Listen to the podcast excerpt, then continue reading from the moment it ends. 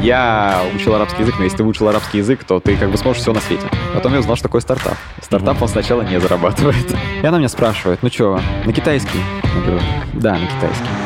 А может на арабский? Я говорю, давай на арабский. Это много всяких вещей. Это интеграция с Google календарем, с Zoom API, это Chrome Extension, который э, достает данные из Jimmy звонков, потому что у Jimmy нет IP никакого. Что? Кого? Я знал, что у меня есть две недели, и за две недели я прошел вот этот вот пяти, э, курс в пяти частях, который на несколько месяцев э, рассчитан. Ты должен был бороться со злом, а не примкнуть к нему. Да, да, именно так. Но получилось, как получилось. Вы искали команду, мы нашли ее. Вот они здесь, в этой студии. Пожалуйста, заходите.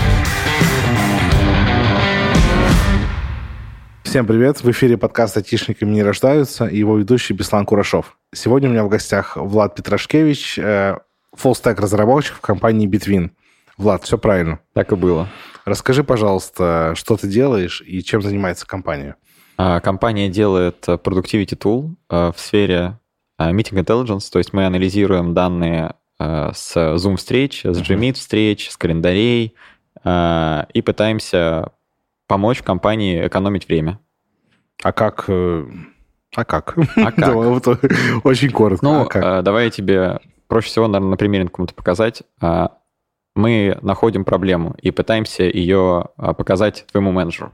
Например, если у вас есть несколько встреч, которые идут подряд, и на одной встрече стабильно, э, стабильно на нее опаздывают люди. Мгм. А потом оказывается, что если ты смотришь данные, что на нее опаздывают, потому что задерживаются на предыдущей встрече. Мгм. И тебе надо решать проблему не на первой встрече, а на второй. И вот мы показываем всякие такие штуки. Так И- а наоборот же, не на второй, а на первый, в смысле, да? ну, типа на второй, которую я рассказал. Так, короче, что если на вторую встречу с первой опаздывают, Да, то проблема раньше, да, на первой. да. Все, я Или понял. э, еще мы делаем э, опросник, который Мгм. тебя после встречи догоняет, на котором ты можешь безопасно сказать, что встреча была херовой, если не понравилось. Она аноним- ну, анонимный опрос. Да, ты можешь анонимно, можешь прям подписаться, что это ты, М. можешь оставить большой грозный комментарий про то, что больше меня сюда не зовите. В общем, пытаемся помочь людям экономить время. И как это? Это обвязка вокруг э, каких сервисов? Это много всяких вещей. Это интеграция с Google календарем, с Zoom API, это Chrome Extension, который э, достает данные из Gmeet звонков, потому что у Gmeet нету IP никакого. Что? Кого?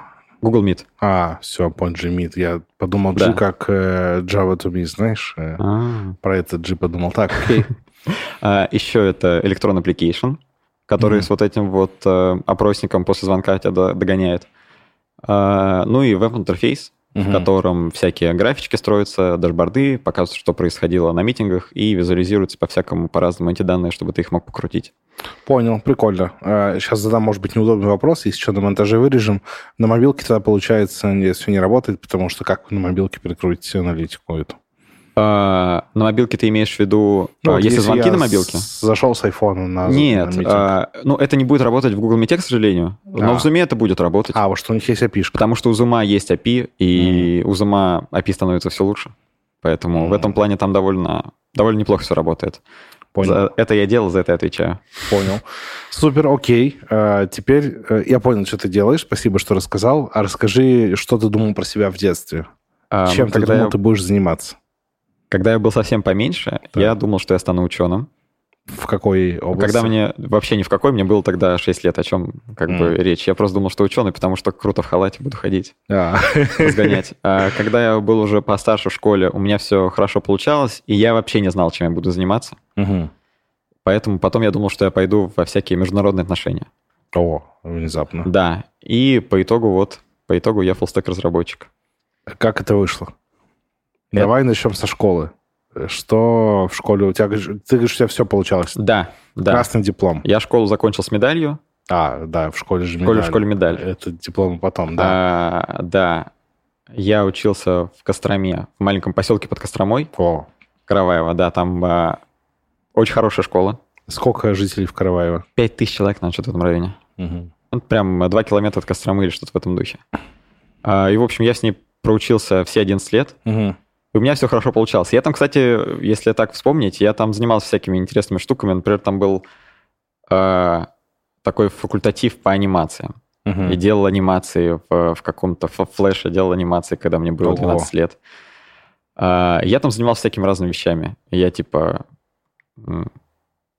У меня был там курс по моделированию, когда я делал всякие деревянные модели, а, там каким-то спортом В занимался смысле, и учился. прям брал Прям, дерево и вот не в каде рисовал, а прям деревянные модели. Да, прям Кад деревянный. в оффлайне у тебя был.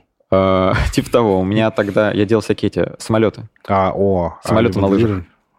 А такие, которые вот на веревочке крутят, вот эти, нет? Нет, нет, нет. Там такая просто была модель, которая стоит красиво. Это ее А, задача. Ну, у нее крутился пропеллер, но это максимум ее интерактива. Так, и вот ты закончил там школу. И вот я закончил школу и думаю... Нет, это было Универ. так вот. Это было ноябрь э, 11 класса. Мгм. Какой я буду сдавать ЕГЭ? А уже ЕГЭ тогда появился? Уже было ЕГЭ, да. Ага. А, может быть, я, конечно, очень молод... э, я, наоборот, старый выгляжу, мне 25. Ага, понял. А, И тогда уже появилась ЕГЭ, и я сидел такой, думал, что я буду сдавать, что я буду сдавать. Ну, я знаю английский. Я буду сдавать английский, э, я там сдам историю и там русский язык. И будет у меня базовая математика. Это важно для будущей истории. Готовлюсь весь этот год, потому что думаю, ну, пойду на международные отношения. Готовлюсь, готовлюсь. А куда? Где, в каком ближайшем городе учат на В международном? Москве я вообще другое ничего не рассматривал. А, то есть сразу в Москву. Ну, я подумал, ну, а, Полу- а что? Полумеры... не- А что париться? Мне Ну. говорили тогда, отнеси документы куда-нибудь э, вот к нам, в Кострому. Мгм. Я подумал, а зачем? Мгм. Какой смысл? Не видел тогда никакого смысла в этом. И, в общем, я готовлюсь, готовлюсь. Иду, сдаю, сдаю историю, так средне. Английский сдаю очень хорошо, русский сдаю очень хорошо. Прихожу на математику, и мне говорят, а ты придешь не на базовую математику, а на Продвинутую. общую математику, А. которая вот это вот, в которой все эти C-части сложные, к которой я совсем не готовился. Мгм. Потому что завуч сказала, что медалист не может давать базовую математику, я не позволю. А, понятно. Я такой набрал А ровно За, за сколько было до экзамена? В день экзамена. А, прям в день? Да. Ага, вот этот прикол. Я так. такой, нихера себе, отличная история.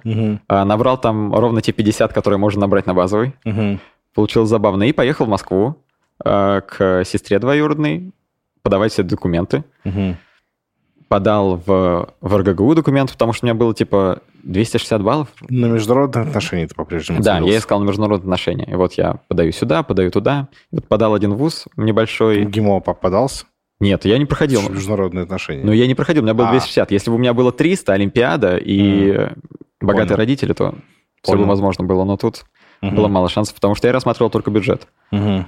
А, и вот я пошел в маленький вуз Гауган. Он при Российской Академии Наук. А, Государственный академический университет гуманитарных наук при Российской Академии Наук. Почему-то я знаю это название, почему не знаю, там... Ладно, не И важно. я подался на востоковедение, М, на китайский язык. мгм. Потом а, подходит вот этот день, когда заканчивается прием документов, я смотрю на списки и понимаю, что я на международные отношения не прохожу, мне не хватает одного балла до бюджета. Оу. И я беру оригиналы и несу в этот Гауган. Да. Расстроенный. А подожди, откуда это, с какого... Из РГ- А, РГГУ. из э, РГГУ. так. да, я А. несу, у меня настроение херовое. Мгм. Прихожу в эту приемку, там сидит девочка, арабистка. Потому что, как работают российские вузы, на лето туда идут работать студенты этих вузов. Ну да. И она меня спрашивает, ну что, на китайский? Я говорю, да, на китайский. Она такая, а может на арабский? Мгм. Я говорю, давай на арабский. И так я стал арабистом. Так, э, чем занимаются арабисты? Учат арабский язык, разбираются в арабском регионе, и они не нужны, если они не умеют больше ничего другого. А какие арабисты нужны? Очень небольшое там сфера применения услуг чисто чело- человека, который специалист по региону. Это там, ну, где-то в политике, это синхронный перевод, это Мгм. просто всякие письменные переводы, литера- литературные переводы, а, новости, ну, вот всякие такие а выход газеты, журналы. бизнеса в регион. Вот, например, там Вот мы- это, это тебе нужно быть специалистом в бизнесе, А. сознанием арабского языка. И когда я учился на третьем курсе, Мгм. я понял, что на самом деле никому не нужны арабисты. Всем нужны люди, которые специалисты в чем-то. Которые худо-бедно знают арабский язык. Так. Потому что это оказался не первый приоритет. Это было забавно, как это произошло. А, Это была осень. Я не помню, это, наверное, был 17-й год. Мгм. И тогда в Москву приехала делегация короля Саудовской Аравии. Так. И э, я пошел на подработку в отель «Метрополь», развлекать ночью инженеров, которых, ну, там, в свите поселили э, в этот отель, которые приехали вместе с королем. И я там просто сидел ночами, ну, на случай, если им что-то пригодится, э, чтобы они знали, к кому обратиться, что там происходит, как найти туалет. Э, и я вот с ними посидел, они меня накормили вкусным ужином, а я с ними пообщался. На каком языке? на арабском. Ага, так. Ну, как смог. А, И потом я такой, когда этот э, халтура это закончилось, это было типа два или три дня, я подумаю, «Ё, я вот так вот буду работать, да, всю жизнь? Вот этим вот буду заниматься. И что-то мне стало странно. И я начал искать какую-то другую работу. Начал, ну, В, просто... какой, в какой индустрии? Я просто начал искать работу. Э, Человек, которому э, 19 лет, который ничего не умеет в жизни. Угу. А, Ну, я умел говорить, поэтому это было уже неплохо. Так. И я не знаю, будет ли это считаться рекламой, но это до сих пор очень крутой портал GreenTern, на котором Нормально. от- отличный сайт, на котором вот всякие интересные работы для начала карьеры. М. То есть для тех, кто вот только выпустился или учится на последних курсах. Я листал, листал, листал, очень долго листал, и нашел там а, стартап, Осколковский а, Толкбанк, которые делали банк в мессенджерах. Мгм. И там была позиция Junior Project Manager. Человек, который есть в компании, и им затыкают дыры. Ходит и... Его при- притыкают туда, куда он сможет пригодиться. У меня был даже еще лучше. Какое-то время я работал форвард-менеджером. э, Это которому э, заказчик передает, э, что нужно передать разработчику, а потом разработчик передает то, что нужно передать заказчику. А суть э, этого человека в том, чтобы хотя бы переводить с одного языка на Не-не, просто форвард. Ну, Ты знаешь, э, люди уже э, придумали кнопку форвард, Да. но для нее все еще нужен человек, который будет нажимать ее в компании. Я понял. Так, ты... И я пришел туда на собеседование. проектом. Да. И меня поставили э, в помощники к э, операционному директору. Подожди, а ну вот э, что ты говорил на собесе? Ну, то есть ты пришел, сказал, я проект, потому я что... лепил такую херню там. Расскажи, какую. Ну, я просто, что э, я не знаю. Ну, э, что важно показать, как мне кажется, вот когда ты идешь, там находишь первую работу, Так. что в тебе очень много энтузиазма. Невероятно много энтузиазма. Ты ничего не умеешь, но ты обязательно всему научишься. И Я так и говорил, я учил арабский язык, но если ты выучил арабский язык, то ты как бы сможешь все на свете. Так. И меня взяли тогда, а потому что я знал хорошо английский, и они думали тогда выходить, э, возможно, на европейский рынок, и меня вот Мгм. поставили из-за того, что я знаю английский, а там было такое собеседование, ну, знаешь, на 10 человек. Мгм. Как э, бывает, вот когда набирают этих джунов, со всеми поговорили, потом поговорили отдельно. Ну, разные команды смотрят, и потом Да, да, да. кому приглянулся. И потом я вот встретился э, с Александром Новиком, Э, и он э, тогда туда тоже переходил в эту компанию как операционный директор. Так.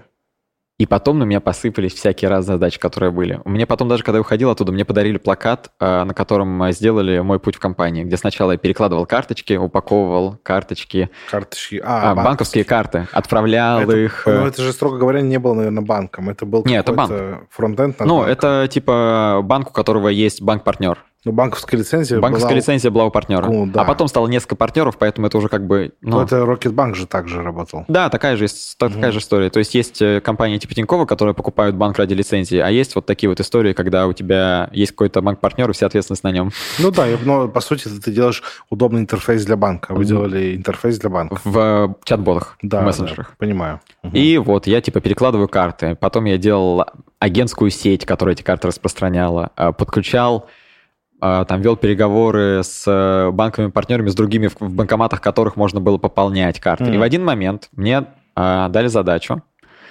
Вот у нас там лендинг есть Так. на э, конструкторе лендингов.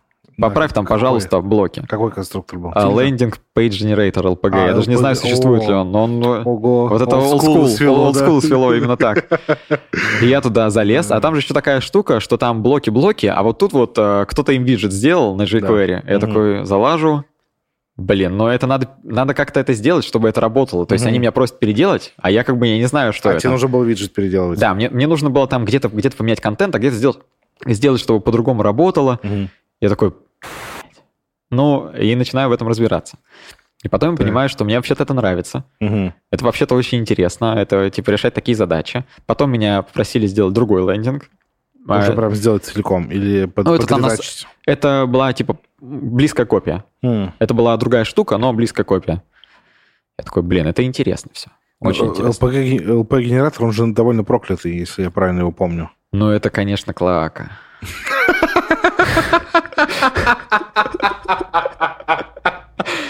Ну, то есть... Э, Мне кажется, там есть разные варианты с этими конструкторами сайтов. Есть, у которых удобные интерфейсы, у которых что-то приличное выходит uh-huh. на выходе. Есть, у которых там удобный интерфейс, но что-то неприличное выходит на выходе. Есть разные комбинации. Вот LPG — это худшее из всех миров. Ты как доктор Стрэндж, я посмотрел 150 миллионов вариантов по генераторам. Но там он э, для того, что делал, был все еще довольно мощный, потому что там был вот этот вот... Э, вот как потом в тильде появился Zero Block, угу. такая штука, в которую ты можешь написать код. И вот там вот кто-то им написал этот код, они потому что у кого-то заказывали этот лендинг, если я правильно это помню, до этого. Я такой, блин, прикольно. Да. А что это такое? Я начал как-то пытаться понять, что это такое. Вообще, что такое программирование, как, да. как работает айтишечка. И э, мне кажется, меня привел в профессию подкаст Андрея Смирнова «Фронтенд Weekend. Mm. А Ты как, не, как не это вышло? А потому что я начал искать это, я подумал тогда, а в каком формате вообще, как про это узнать? Я нашел подкаст, я начал просто слушать истории людей. Mm. и я такой, блин, прикольно, они там занимаются чем-то, вроде им платят нормальные деньги, это кажется интересная работа, и там всякие прикольные компании. Я начал как-то потихоньку, потихоньку в этом разбираться, и я работал в это время уже какое-то время небольшое в компании, и просто начал ну, это вот смотреть. Там же в... Да, да, да, угу. я там же. Но я это вне, вне работы делал. То есть у меня были вот эти вот пару мелких задач. В основном вся моя работа, она была завязана на вот этой вот жуткой операционке в банке. А твоя работа была именно ну, операционку делать или ходить и вот... Ну, просто для меня классический проект это буквально человек, который тыкает палочкой в других людей. Ну, типа, поработай, пожалуйста. Это такая вещь, блин, э, э, в каждой компании есть вот свои определения проектов, продуктов, угу. э, вот таких вот ролей, которые э, где-то они очень четко определены, uh а где-то границы сильно размыты. uh И вот тебя куда позвали, туда позвали. Я помню, в один момент мы поехали а, на стартап Village в да. Сколково. uh И я просто сидел, и так как я там хорошо разговаривал на английском, общался с потенциальными инвесторами, которые да. приходили и смотрели. Я им рассказывал, что у нас такое, как попугай, повторял пять раз. Потом пришел один, там была забавная история, пришел один чел, а, я тогда узнал, как делается бизнес в России. И он начал меня спрашивать, как работает наша схема. А, потому что, ну, не знаю, открою для кого-то секрет, но банковский продукт дебетовый, mm. он не окупается. Mm. А у нас была только дебетовая карта. Поэтому, например, там Тиньков выстрелил, потому что у него Кредит, были кредитки. Да, он залил потому что на кредитках ты зарабатываешь, а mm-hmm. на дебетовых картах нет. И я ему начал рассказывать. Я тогда не знал, что мы тоже не особо зарабатывали в тот момент. Но, а, что вот э, у нас э, из-за того, что у нас чат-бот, искусственный интеллект, мы сокращаем косты на саппорт, у нас маленькая команда, которая может поддерживать очень много клиентов, и мы там а, делим interchange rate, вот та, тот процент, который с каждой транзакции уходит, mm-hmm. половина уходит банку эквайру, которого да. терминал стоит, а половина mm-hmm. банку эмитенту, у которого mm-hmm. карточка. И мы делим нашу половину с нашим банком-партнером. Да. И у нас, получается, там в сухом остатке там средний interchange rate в России это где-то 3-6%. То есть mm-hmm. получается 1,8, 1,8 и 0,9 остается нам. А, я ему про это все рассказываю, он говорит, да, а в Европе средний interchange rate 0,5. Mm. То есть там на этом вообще невозможно заработать. Я такой думаю, ага, а как мы тогда зарабатываем? Потом я узнал, что такое стартап. Стартап он сначала не зарабатывает. Ну да. Сначала стартап растет. И вот там были вот такие всякие разные задачи совершенно. И иногда перепадало всякой вот такой вот фигни. А еще в банке был такой свой э, DSL, Domain Specific Language, э, типа обертка на PHP, на которой писались э, маленькие скрипты для работы чат-бота. А зачем? Но почему не какой-то нормальный язык популярный? А, потому что это было такое средство масштабирования. Когда mm-hmm. у тебя есть несколько прям сильных разработчиков, которые пили систему, пилят интеграцию с банками, а есть всякие такие мелкие интеракции, например, ну не знаю, ответы на запросы всякие, mm-hmm. и всякие такие небольшие продуктовые фичи, которые могут запилить штат вот таких вот, как я, mm-hmm. которые очень дешевые, а, очень молодые, да, которых можно набрать очень много. Низкий порог входа, правильно Да, понимаю? низкий порог входа получается. И там mm-hmm. можно было, ну, Потом там нашлись люди, которые пришли чуть э, прошареннее, которые там начали собирать какие-то монструозные штуки. Ну да. А, и это было жутко. И вот я пошел на курсеру тогда искать курс по программированию. И так как я слушал подкаст про фронтенд, я искал курс по фронтенду. И я до сих пор благодарен э, чувакам из Яндекса и МФТИ, которые сделали э, на курсере э, пяти, в пяти частях курс основы фронтенда. Mm. Основы, э, это как-то... Я не помню, это было уже тогда школа разработки интерфейсов или еще нет, но курс замечательный. И на курсере, всего, было. и на курсере есть такой э, прикольный момент.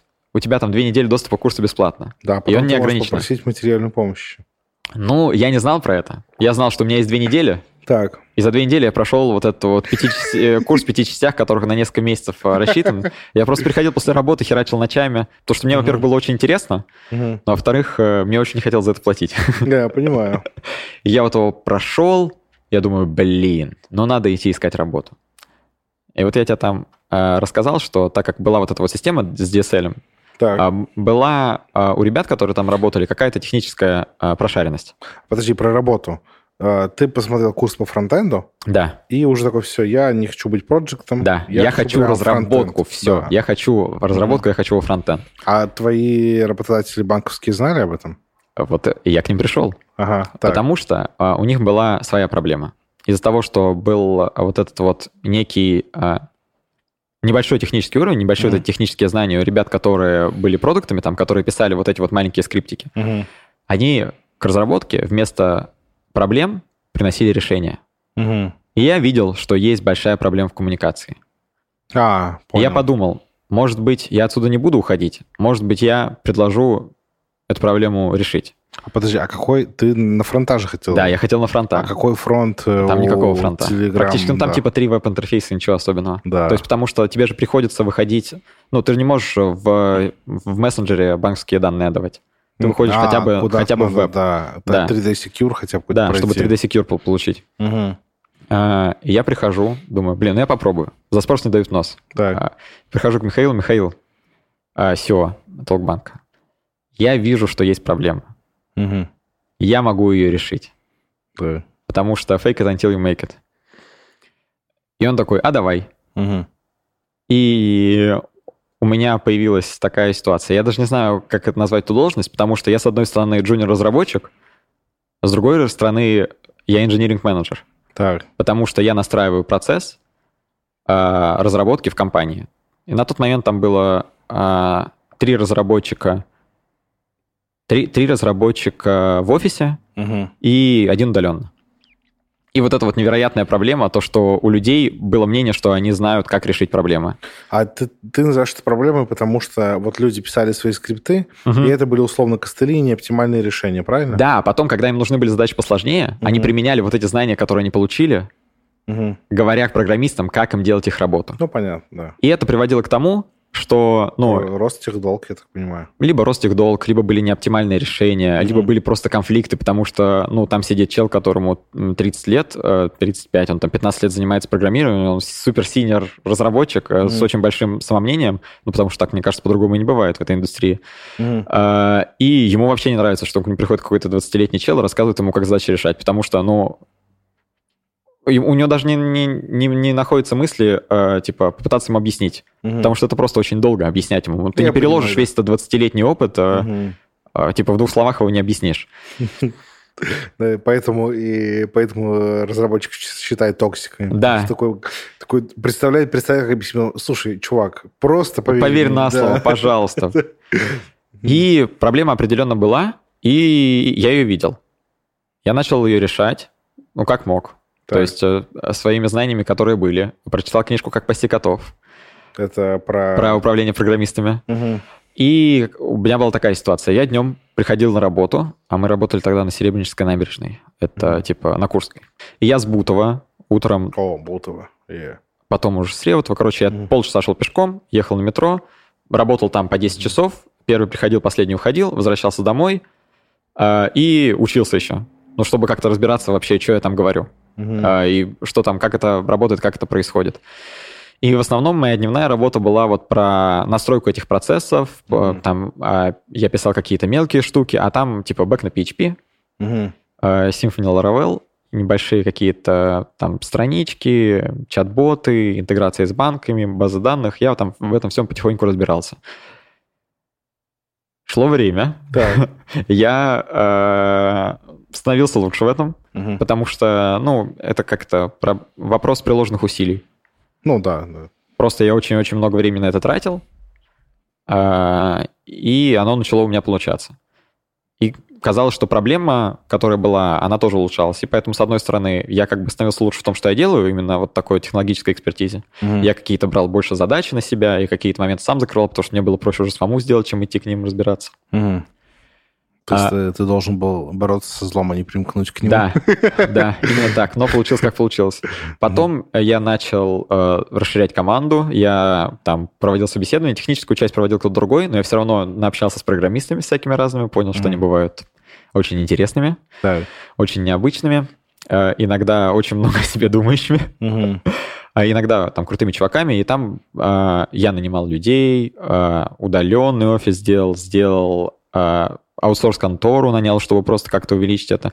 И потом я начал писать прям какие-то свои большие штуки. Вот это Мгм. было где-то год-полтора вот этого пути, А- пока я там работал. Что ты писал? Ой, что там было? Там э, были всякие банковские интеграции. Э, Там был один сервис, который мы много писали. Это банк как сервис, это API для... То есть мы прицепились к банку, Мгм. и потом мы из очень сложного непонятного банковского API А, сделали, делали нормальную пишку. нормальную API, Понятно. которую продавали другим сервисам. А, Самая интересная штука, которую я тогда сделал, это вот сейчас в России есть э, СБП, служба быстрых переводов, когда ты переводишь по номеру телефона. А вот Да. еще до того, как она была, за месяц до ее запуска, как оказалось, а, мы делали партнерский проект с визой, М. а, когда перевод по номеру телефона внутри мессенджера. А, о, класс. И вот я сделал для этого бэкэнд, сделал для этого фронтенд, и там была такая схема, когда ты хочешь отправить кому-то денег, Мгм. Ты пишешь его телефон, тебе приходит страница, э, тут доводишь свои данные, сумма переводится на сумма переводится на э, счет, Мгм. потом человек приходит смс, он заходит, вводит свои данные, ему приводится с этого счета на карту. В общем, я тогда это уже все сам сделал, а это я типа где-то ну, чуть меньше года занимался. Но это не фронт, это же... это не фронт, это и да. бэк, и фронт, да. Я вот этим вот всем занимался, причем на PHP. О. Это было не то, чем я собирался заниматься, но было как было. Ты и бэк, и тоже на PHP, и фронт, все на PHP. Не, фронт э, на Vue тогда я делал, на А. Vue.js, это JS фреймворк. Мгм. Потому что он был в проекте, и что тянуть что-то новое. Ну да. А, и вот я тогда уже сделал эту штуку, я думаю, блин, я уже... а, ну, не Мидл. то чтобы невероятно хорош, но Мгм. я уже что-то могу, я уже что-то умею. Мгм. Я зарабатываю 60 тысяч рублей. Прихожу к Михаилу. Михаил, Это какой год? 2019 год. А, ну супер джуновская зарплата. Да. А у меня, типа, я вот управляю этими 10 людьми, а, я пишу большие там проекты, ну, делаю всякие интересные штуки, и на мне очень большая зона ответственности. То есть это тот год, на котором я посидел. Мгм. Потому что э, если потерялись деньги на счете, то это моя головная боль. Мгм. Я прихожу, Михаил, повысим зарплату на 20 тысяч рублей. Мне Михаил говорит, нет.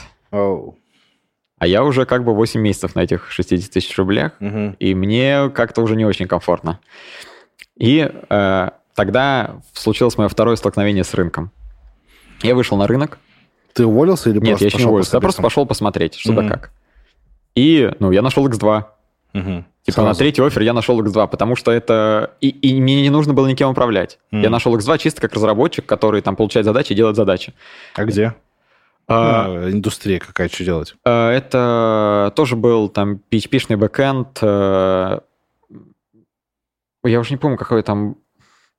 Я помню, где они сидели, я не помню, что они делали. Они сидели А. на... Знаешь, там, где у, у Дома музыки на Павелецкой. Мгм, Да, понял. Но я не помню. Там SAP сидит. Это был не SAP. Хорошо. Я уже тогда знал, А что сапером, а сапером не нужно идти. Да. Но этих бы ты, наверное, тоже запомнил. Да, да, этих бы я тоже запомнил. И я возвращаюсь к Михаилу. Михаил, теперь не на 20 тысяч. Теперь либо так, либо я ухожу. Он говорит, ну давай меньше, ты же у нас уже этот. Нет, Михаил, будет так. И тогда он согласился, и я там дальше продолжал работать. Но, как это, аппетиты росли а, быстрее, чем росла зарплата. И еще у меня был очень большой стресс, потому что очень тяжело, когда ты отвечаешь за результат других людей. Мгм. То есть я уже понимал, что я могу пойти как специалист, Ну как, разработчик. да, как разработчик, и не быть менеджером. Да. И я буду спать спокойнее. Потому что я рил посидел немного, а, у меня было очень плохое настроение, я был в ужасном состоянии, я пошел к психотерапевту, через месяц работы с психотерапевтом, я понял, что мне надо уволиться, М. потому что лучше решения уже не будет. Как И ты вот- выбирал терапевта? Редко в подкасте кто-то говорит про терапию, поэтому давай чуть остановимся. Как Без ты выбирал проблем. терапевта? А, Слушай, мне кажется, я тогда попросил а, тогда мою девушку, сейчас мою жену, а, мне с этим помочь. И она нашла несколько контактов, несколько людей. И вот я пошел. Было вообще здорово. То есть м, я этот, э, ставлю класс терапии. Терапия Ты супер. до сих пор там? А, нет, я потом поменял специалиста, потому что Алина ушла в декрет. Мгм. И вот сейчас я тоже вот ушел из терапии на перерыв небольшой где-то два месяца назад, три, а, чтобы там немного позаниматься рефлексией и вернуться на новый круг. Понял. В каком направлении у тебя терапевт? А, Ну, там типа КПТ, гештальт, э, психоанализ? Или ты не паришься? Я не парюсь по этому поводу. Мгм. Мне нравится, когда э, у этого есть какая-то типа база теоретическая, Мгм. но я не стремлюсь не разобраться. Я так скажу. Я рад, когда ого, у нас какое-то упражнение. Но чтобы потом пойти загуглить, или нифига себе, треугольник. Это получается я вот этот вот, а еще я бываю вот этим вот. Очень здорово. Но как бы мне здесь важнее решение проблемы по итогу, чтобы как-то разобраться. Хорошо, спасибо. Я спрашиваю, а я бы сам не ответил. Я не знаю, в каком направлении Ну мой терапевт видишь. работает. А. Главное, что он работает. Да, да. А, И я пришел. Я сказал, все, я ухожу через месяц. Вот у нас есть... Я не начал ничего искать, и я придерживаюсь этой концепции до сих пор. Я сначала говорю, что я ухожу, и потом начинаю искать, потому что так моя совесть чиста. А, о. И я пришел, типа, в конце ноября и сказал, Михаил, я уйду в новом году. Мгм. Он сказал, оставайся как разработчик, будет еще больше денег. Я говорю, нет. Нет. Почему ты хотел оставаться? А потому что не хотел бэкэндом заниматься. Чем? И бэкэндом, и PHP, А, и чат-бот делать. Ну, короче, м, ну, задачи, в смысле, тебе поднадоели немножко. ну да. То есть, и я подумал, что я больше никогда не хочу работать в банке. Мгм. А, ну, как минимум с деньгами. То есть такая, потому что это очень-очень стрессово. В один момент я, а, это знаешь, мне кажется, у каждого была такая история, когда ты случайно уронил продбазу. А, да, ты Ну, вот- дропнул базу? А, Я дропнул не базу, но я дропнул одну таблицу, в которой был транзакции на 20 миллионов от нашего главного партнера. Восстановил? И вот тогда я понял, что такое сеньорность программирования, когда тебе некому бежать, чтобы Ну. решать свои проблемы. Да, я А. восстановил часть из бэкапа, и я долго думал, как восстановить последний день, потому что ну, последний день он не забэкапился еще. И я придумал, мы, пар- а, мы сохраняли все логи запросов к банку-партнеру, Так, и я спарсил логи из Монги и Мгм. заполнил ими базу обратно. красиво. Да, красиво. чтобы тогда решить эту проблему. Я немного посидел, но э, теперь хорошая история есть. Ну, элегантное решение. Ну, в смысле, я никогда не клал продакшн базы, но ты придумал хорошо, да. Ну, знаешь, это вот именно такая ситуация, когда ты уже не знаешь, а что я буду делать, если я не смогу. И я тогда пришел, ну, у нас там был э, Вова, а, и он сейчас там работает, кажется. А, Вова самый опытный был программист в команде. Я пришел ему, Вова, что делать? Он такой, не знаю, решай проблему. Я такой, ну ладно, решаю А проблему. были, значит. э, были ли дата-инженеры? Ну, или были ли люди, которые вообще выстраивали хранилище? Потому что, по идее, если ты смог дропнуть продакшн-базу с транзакциями, там что-то в дизайне самой Ну, системы не так. Просто надо, во-первых, чтобы у разработчиков не было доступа к продакшн базе, Ну, да. но Ага. проблема в том, что к тебе постоянно приходят, чтобы оттуда что-то достать. Если ты работаешь в небольшой команде, там, из 30 человек. А, А обычно переливают просто в соседнюю какую-то для аналитиков, разработчиков и остальных. Да, ну вот теперь у меня галочка всегда стоит редонли А. на продакшн базе, когда у меня к ней все-таки есть доступ. Мгм, Понял. Забавная ситуация. Было несколько ситуаций, когда я э, терял деньги, и мне больше никогда не хотелось терять чужие деньги. То есть я, Мгм. я их находил всегда, Мгм. так или иначе. Но это слишком большой стресс. Это как, э, ну вот я не понимаю, то есть, точнее, я безумно уважаю, Мгм. но я не могу себя представить как человек, который э, делает, например, какой-то софт для врачей. Потому что одно дело, когда от тебя зависят чужие деньги, что уже по само по себе стрессово. Мгм. Когда А от тебя зависит жизнь. чужая жизнь, но это, Да, я понял. А много ответственности. это слишком много ответственности. Э, Можно я, пожалуйста, иногда поработаю джейсон-укладчиком, иногда интересные задачи порешаю, Мгм. какие-то какие-то менее ответственные в таком вот человеческом, ну, в плане человеческой жизни. А прикинь, писать прошивки для оборудования в реанимации. Ее парасоты. Ты прошиваешь контроллеры эти, и вот там цена ошибки супер высока, конечно. Ну да. Но у них как бы, наверное, формат э, другой немного. И другие э, процессы quality assurance. Хочется, Хочется верить. Окей, э, ты сказал, что уйдешь на Новый год. И Я начал искать ну, там работу в спокойном темпе, передавать дела. Э, И я сказал, что не пойду в банк, но я пошел в банк. Какой? Я пошел в Сбер. О, э, это... А, И пошел туда, ну, я прошел во внутренний продукт по визуализации данных, в блок стратегии развития, максимально далеко от денег, максимально далеко от какой-то вот такой вот большой ответственности, э, без людей в подчинении. BI-систему или что? Нет, там, там было четыре разных продукта, Мгм. Короче, за год, который я там проработал. И я туда пришел на фронтенде же, А на ты React. Сбер пришел именно в банк или в Сбертех? У них Нет, в Сберпао. В центральный офис Мгм. ездил на Вавилова работать. А, ты эту башню здоровенную. Да. Мгм. И я туда пошел реактор-разработчиком. Мгм. И я, ну, как обычно, я сходил на 10 собеседований, я понял там ситуацию на рынке, я понял, сколько я примерно там могу оценивать свой труд, какие там вопросы, что сейчас спрашивают.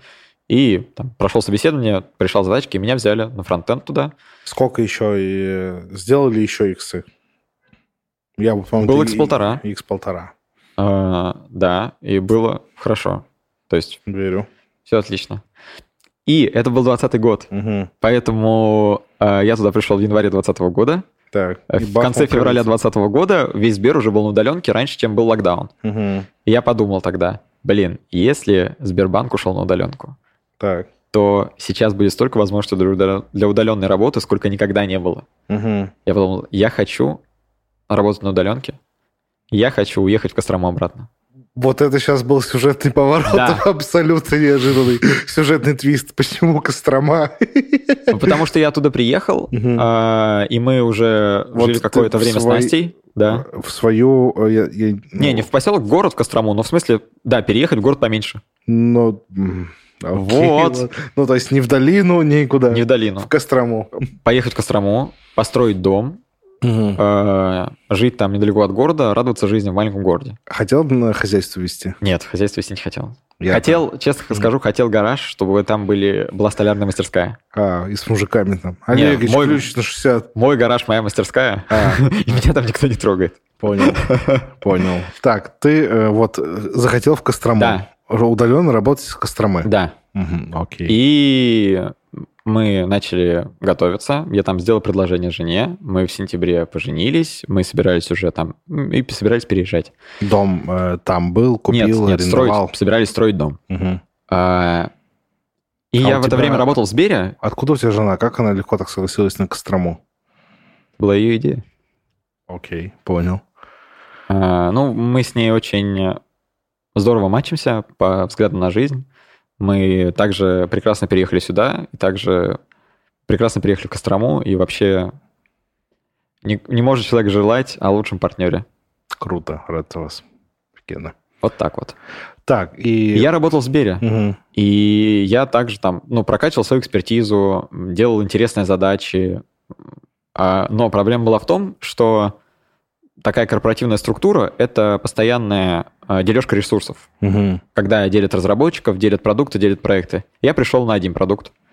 Потом его задвинули, стали делать другой продукт. Мгм. Потом мы стали делать третий продукт. Самое смешное случилось в этот момент, когда мой дизайнер и продукт менеджер бизнес-аналитик, они пришли на звонок показывать наш новый продукт в фигме.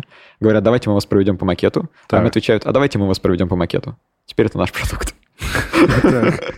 Уволили продукт-оунера, Мгм. нас передали другим людям, и мы стали делать другую штуку. Я подумал, я больше не хочу работать в корпорации никогда, в этой корпоративной структуре. Это не для меня, я возвращаюсь в стартапы. Так.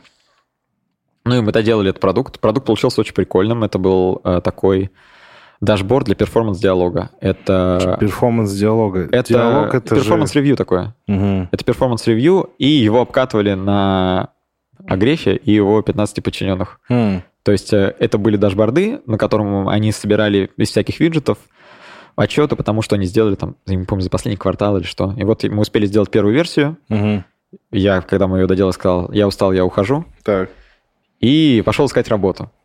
И вот здесь, Удаленно. да, Ты переехал в Кострому? ты в еще нет, к тому моменту еще нет. Э, Дом ты прям реально, ну, не шутя, строить собрался. Купить участок, откопать. э, Э, Слушай, если мы до туда дойдем, я расскажу эту историю. а, как дойдем, конечно. Это, это правда, так и случилось. Мгм.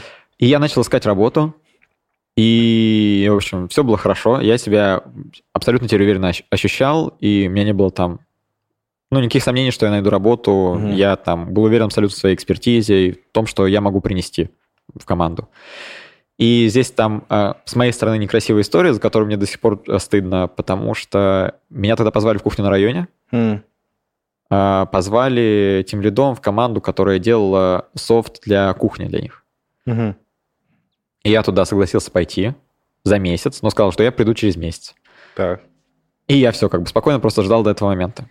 А потом мне неожиданно написал рекрутер Так, откуда? из компании FunCorp?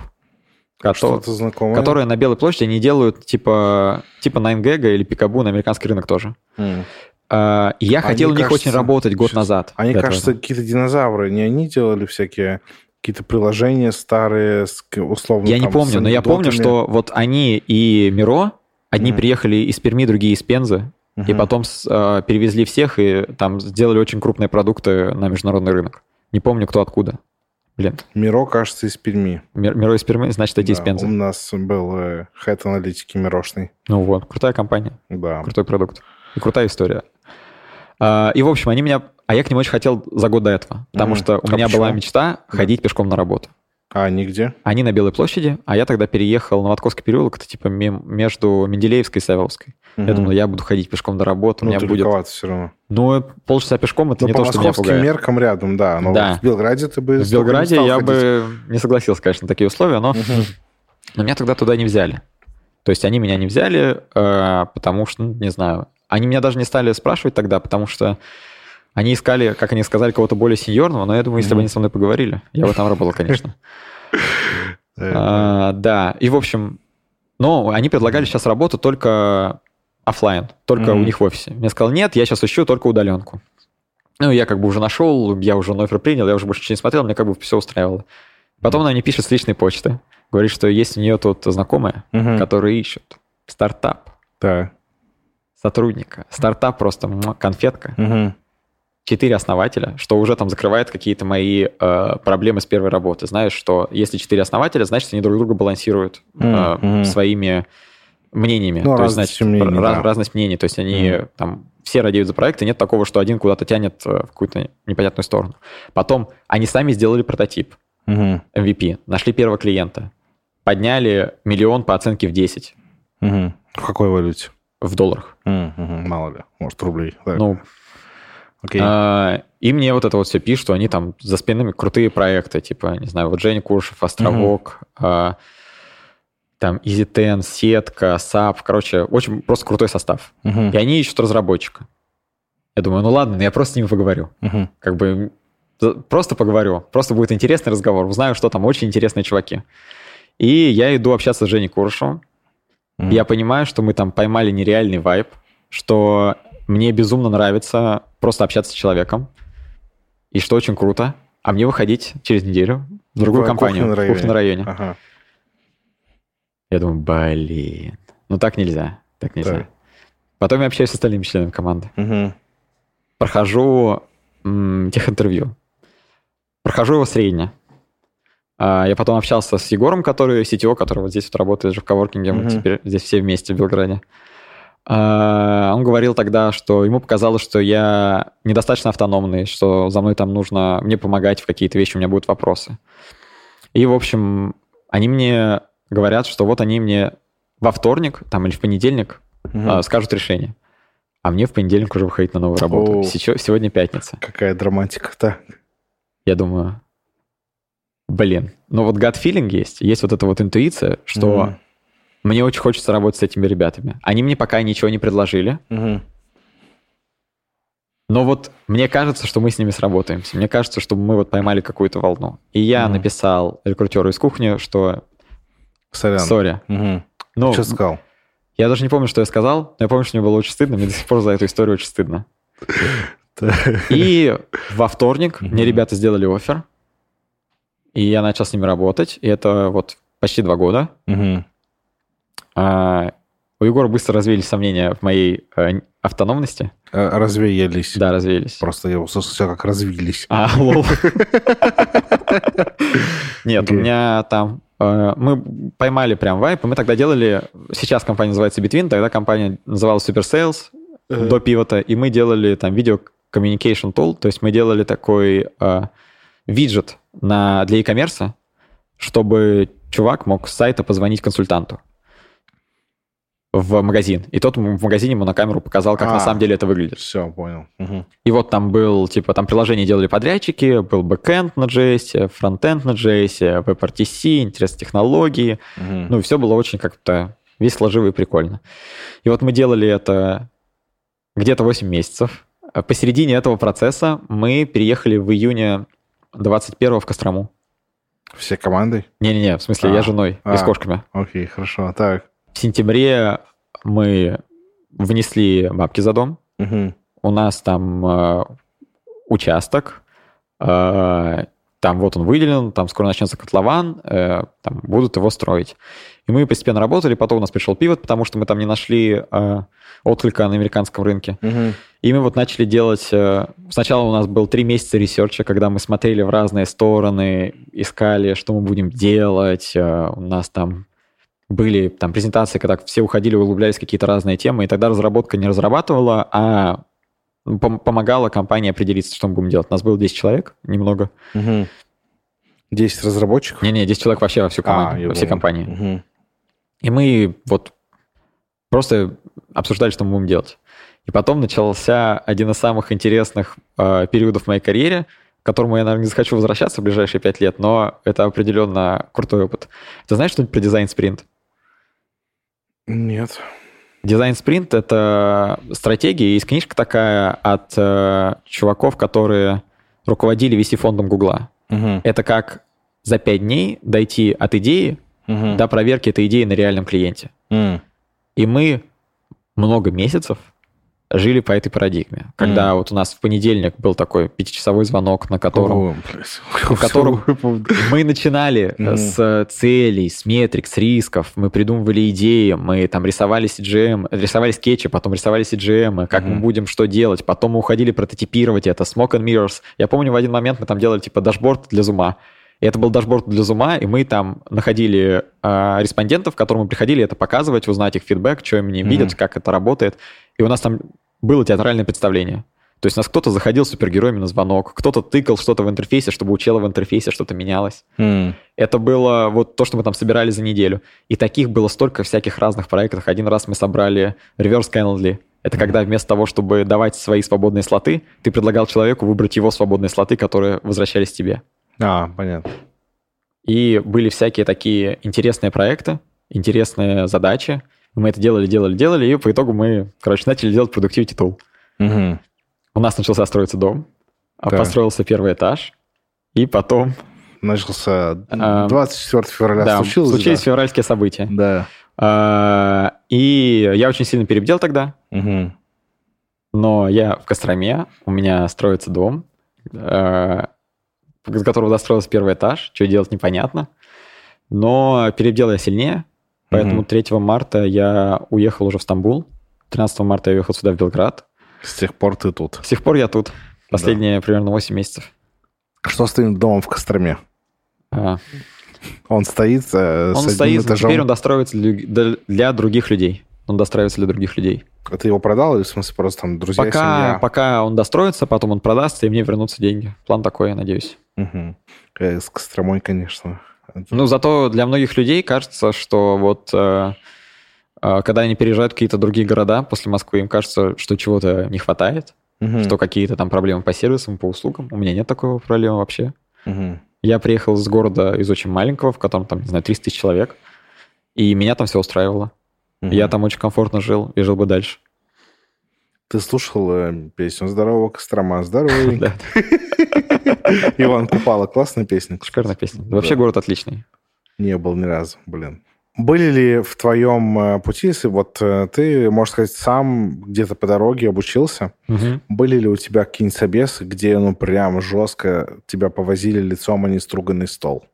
Это э, было самое неприятное собеседование в моей жизни, Так. после которого я э, написал жалобу рекрутерам, которые Мгм. меня на него позвали. Это было Оу. собеседование в ВТБ, Мгм. а, в котором э, челы пришли самоутверждаться за мой счет. Пиз- То есть бывает такое, ну, я считаю, что у любого человека вообще есть какие-то пробелы в знаниях профессиональных. Э, Есть какие-то сферы, в которых там он знает что-то лучше, есть какие-то Мгм. сферы, в которых он знает что-то хуже. И то, что ты что-то знаешь, оно Ну тебя не должно возвышать над людьми, которые что-то не знают. Мгм. А вот там была такая ситуация, когда люди считали, что они там типа очень много знают, и по каким-то вопросам, по которым я не сильно разбирался. Мгм. И они прям вот самоутверждались. М. Я такой, ладно. И я надеюсь, что им потом прописали, если честно, потому что я потом а, позвонил их HR, сказал, что... Я уже не помню, что я сказал. Сказал, что я очень недоволен этой ситуацией, что если у вас таким подходом вы будете приводить людей, вы никогда никого не наймете. Мгм. И они меня просили еще раз прийти на собеседование, но я уже туда не пошел. Ну, Никому не советую. Да, понятно. Ну, мне кажется, да, вот это и ключевое, что важно для них, что никому не советуешь. Да, потому что надо это же- закрывать позицию. Надо закрывать позиции, что э, это вопрос... Ну, это же профессия, она во многом про какие-то хардскиллы, да? Вот мы говорим, там, программист.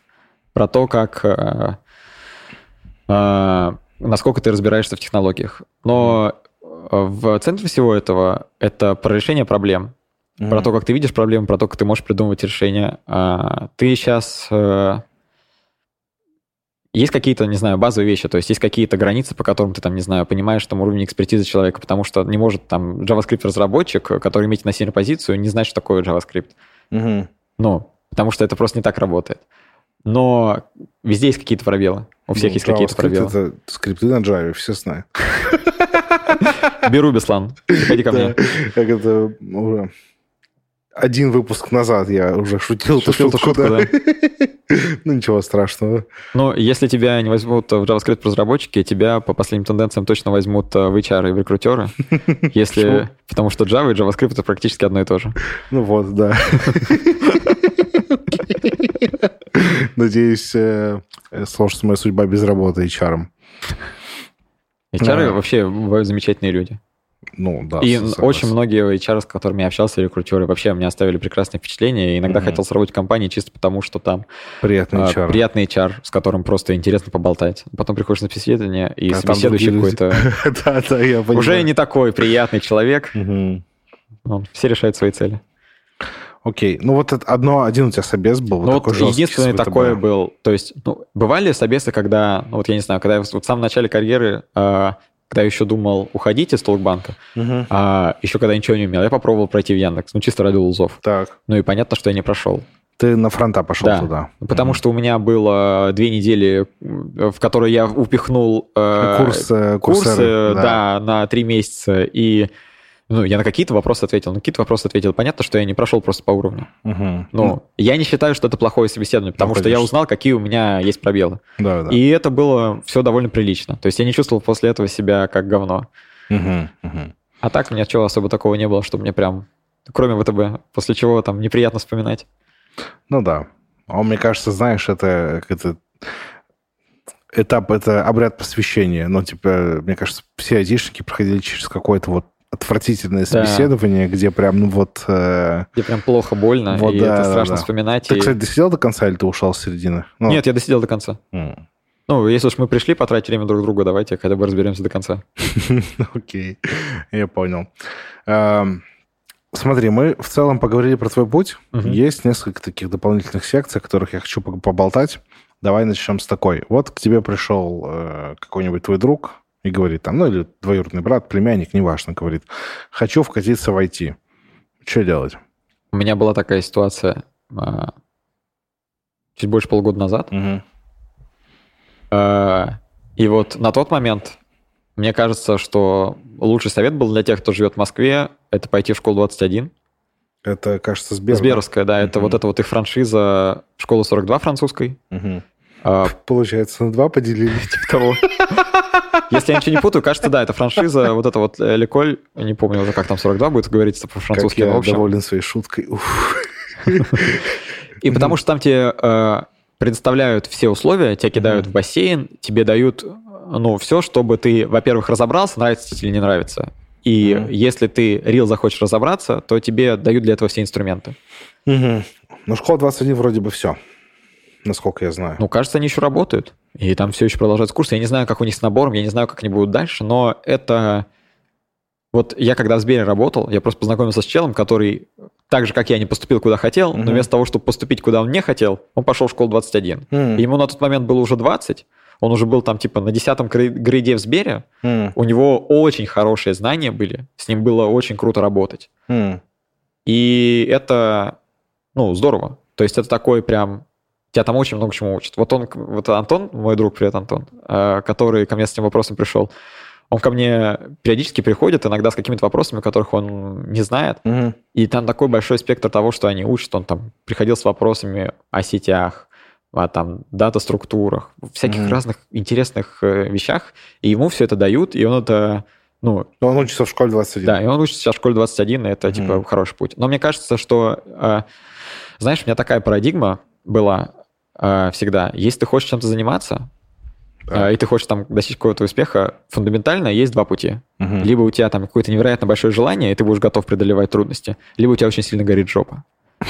Ну, когда у тебя, например, есть какие-то финансовые обязательства. И вот в моем случае у меня совпало два фактора. Мне, во-первых, очень сильно хотелось. Во-вторых, ну... Дом в Костроме сам себя не построит. Ну, это было тогда, когда еще не было дома в Костроме, но когда надо было как-то жить самостоятельно. И жить самостоятельно значит без помощи родителей, ну, когда да. тебе 20 лет. И надо как 19. Угу. И надо было как-то это делать. Поэтому у меня совпало. Поэтому у меня были вот эти вот и силы, мотивация сидеть ночами изучать, разбираться в проблемах и там...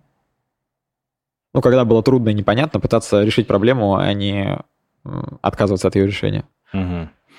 Такой вопрос тебе задам, может быть, неожиданный. Угу. Смотри, сейчас э, в России, да и в целом в мире такие времена, хотя не, ну, больше в России, вокруг, вокруг России, времена не очень стабильные, я бы назвал такие даже смутные, и многие хотят перекатиться в IT.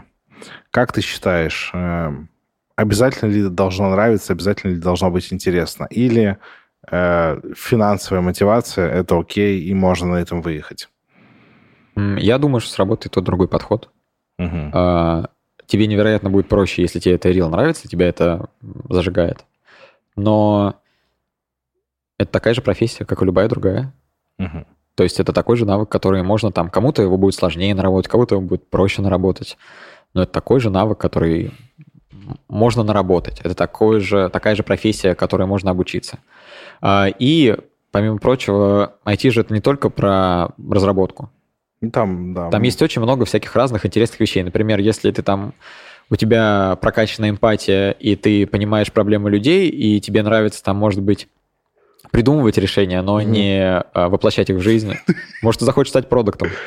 Или у тебя там очень хорошо с организацией людей, с тайм-менеджментом, и ты знаешь, что такое диаграмма Ганта. Mm.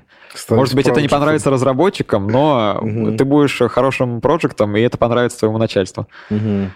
А, и мне кажется, еще же есть куча людей, которые там, ну, вообще вокруг... Э, да, которые, э, которые занимаются... Да, э, например. пиар, копирайтинг, дизайн. Огромное количество всяких э, э, вещей, которые напрямую не завязаны на программировании, и профессии, и работ. Еще вот я э, читал ой, какое-то исследование по американскому рынку труда, угу. что там в, к 30 году только вырастет спрос и только нужно будет еще больше программистов, угу.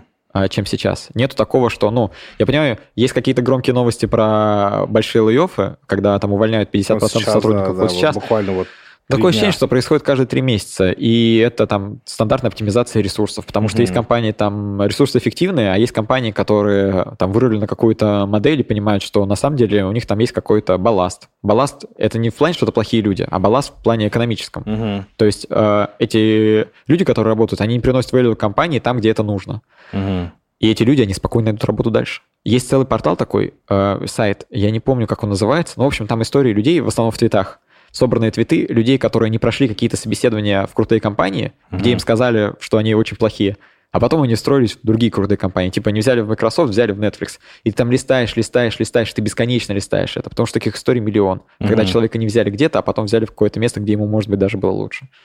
Угу создателя пакетного менеджера Brew на Маке, который пакетный менеджер, не взяли в Google, я знаю. Во. Лол. А еще при этом э, его, кажется, не взяли э, с вопросом про Brew. Или что-то такое, там какая-то такая история. Ну, может, я путаю, но у кого-то точно была такая история. Это был какой-то open source проект, э, по которому вот чела нанимали, угу. задали вопрос по open проекту, а он главный maintainer, mm. он сооснователь. И он типа, ну не вспомнил, что ли, что его не взяли. Очень смешно. Да, да. Ну, определенно есть какая-то проблема у системы собеседований в этом плане, но это как-то trial and error. С 10 попыток, если ты рел шаришь, если ты понимаешь, то, э, то у тебя получится.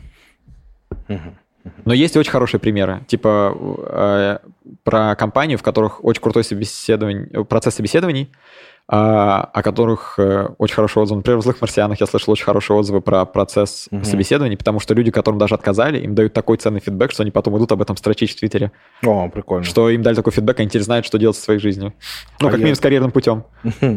Насколько я понимаю, многие корпорации боятся давать обратную связь, потому что за нее можно засудить. Ну, mm. были прецеденты, по мере, ну, одна я не слыхал. большая российская компания изначально, которая была поисковиком, вот по этой причине не дает обратную связь. Ну, у них там довольно такой вообще интересный, интересная система отбора. Да, это да. Ну, зато у них есть этот one day offer, когда на всяких а, конференциях. вот это крутая штука. Экспресс, да. Да, мне вот нравится такой подход. Ну, обычно это, наверное, про а, матч с людьми, то есть есть люди, которые приходят там ну, чисто делать свои задачи, закрывать таски, э, набирать story себе в спринт и сделать их потом в конце. А есть, когда это вопрос про матч по вайбу, когда вы хотите, когда вам комфортно вместе общаться, когда вы хотите вместе что-то делать. Ну, мне ближе вот такое. Да, я понимаю, конечно. Такой вопрос, а, самый важный, конечно же. А, вот э, фронтендеры над бэкендерами шутят, что бэки сидят, джейсоны перекладывают целыми днями. В свою очередь, бэки, наоборот, над фронтами шутят, что те сидят, кнопки рисуют свои, передвигают. Э, как шутить над фуллстеками? А, худший из двух миров. Сидишь, перекладываешь джейсоны и двигаешь кнопки? Да. Окей. Ладно. А, ну и последняя, пожалуй, секция, она опциональная, ты можешь mm-hmm. ей не пользоваться, если что, мы ее просто в монтаже вырежем. Если хочешь кого-то понанимать, можешь это сделать в эту А камеру. я не хочу понанимать, но у меня есть, как это, минутка uh, shameless self-promotion. Zero, uh, zero code, давай, zero block. мы даем тебе zero block. у меня, наоборот, такая ситуация, когда я в конце года ухожу из компании. Mm. Да, я э, ищу себе э, новых людей, с которыми я буду работать. А, ты ищешь э, команду новую? Да, я ищу новую команду. Сделай, пожалуйста, в ту камеру. Э, моя новая команда. Я тебя очень сильно ищу. Если я тебе нужен, напиши мне.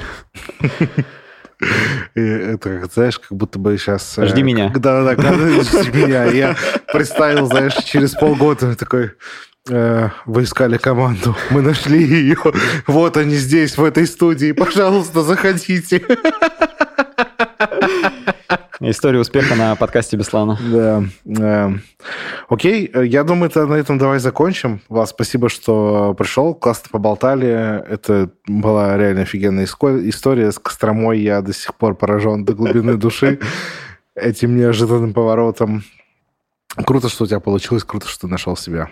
Спасибо тебе, что позвал. Был рад пообщаться. А в конце мне хочется передать привет маме. Мама, я знаю, что ты смотришь. Это специально для тебя и для моей любимой жены. Эм, подкаст выходит при поддержке школы Карпов Корсес. Э, приходите к нам учиться. У нас классно. Мы все три фаундера и большинство команды, и точно все преподы, мы все из индустрии. Мы понимаем, как, э, как учить так, чтобы выходить на работу. И когда мы начинали, мы старались учить так, как мы учили бы своих жунов, э, своих студентов, ну, действительно стараемся сделать хороший, классный продукт, и, судя по всему, у нас получается. У нас довольно высокий рейд трудоустройства на работу. Последний, кажется, 90%. 90% из тех, кто у нас сказали, что мы хотим сменить работу, ее сменили, нашли. В общем, у нас действительно классно. Приходите к нам, ну и слушайте подкасты. В этих подкастах мы как раз и рассказываем о том, как вообще попадают в IT. Как, как это может быть. Этот подкаст выходит при поддержке House Coworking Community. Это прекрасное место, которое предоставило площадку для записи. А, находится в Белграде. Вы можете найти его во всех соцсетях, на картах. А, coworking invite only. Но если вы матч, вы точно попадете сюда. Как я. Да, это так. Э, на этом все. Спасибо, что слушали или посмотрели этот выпуск. Э, Классно поболтали. До встречи еще через одну неделю.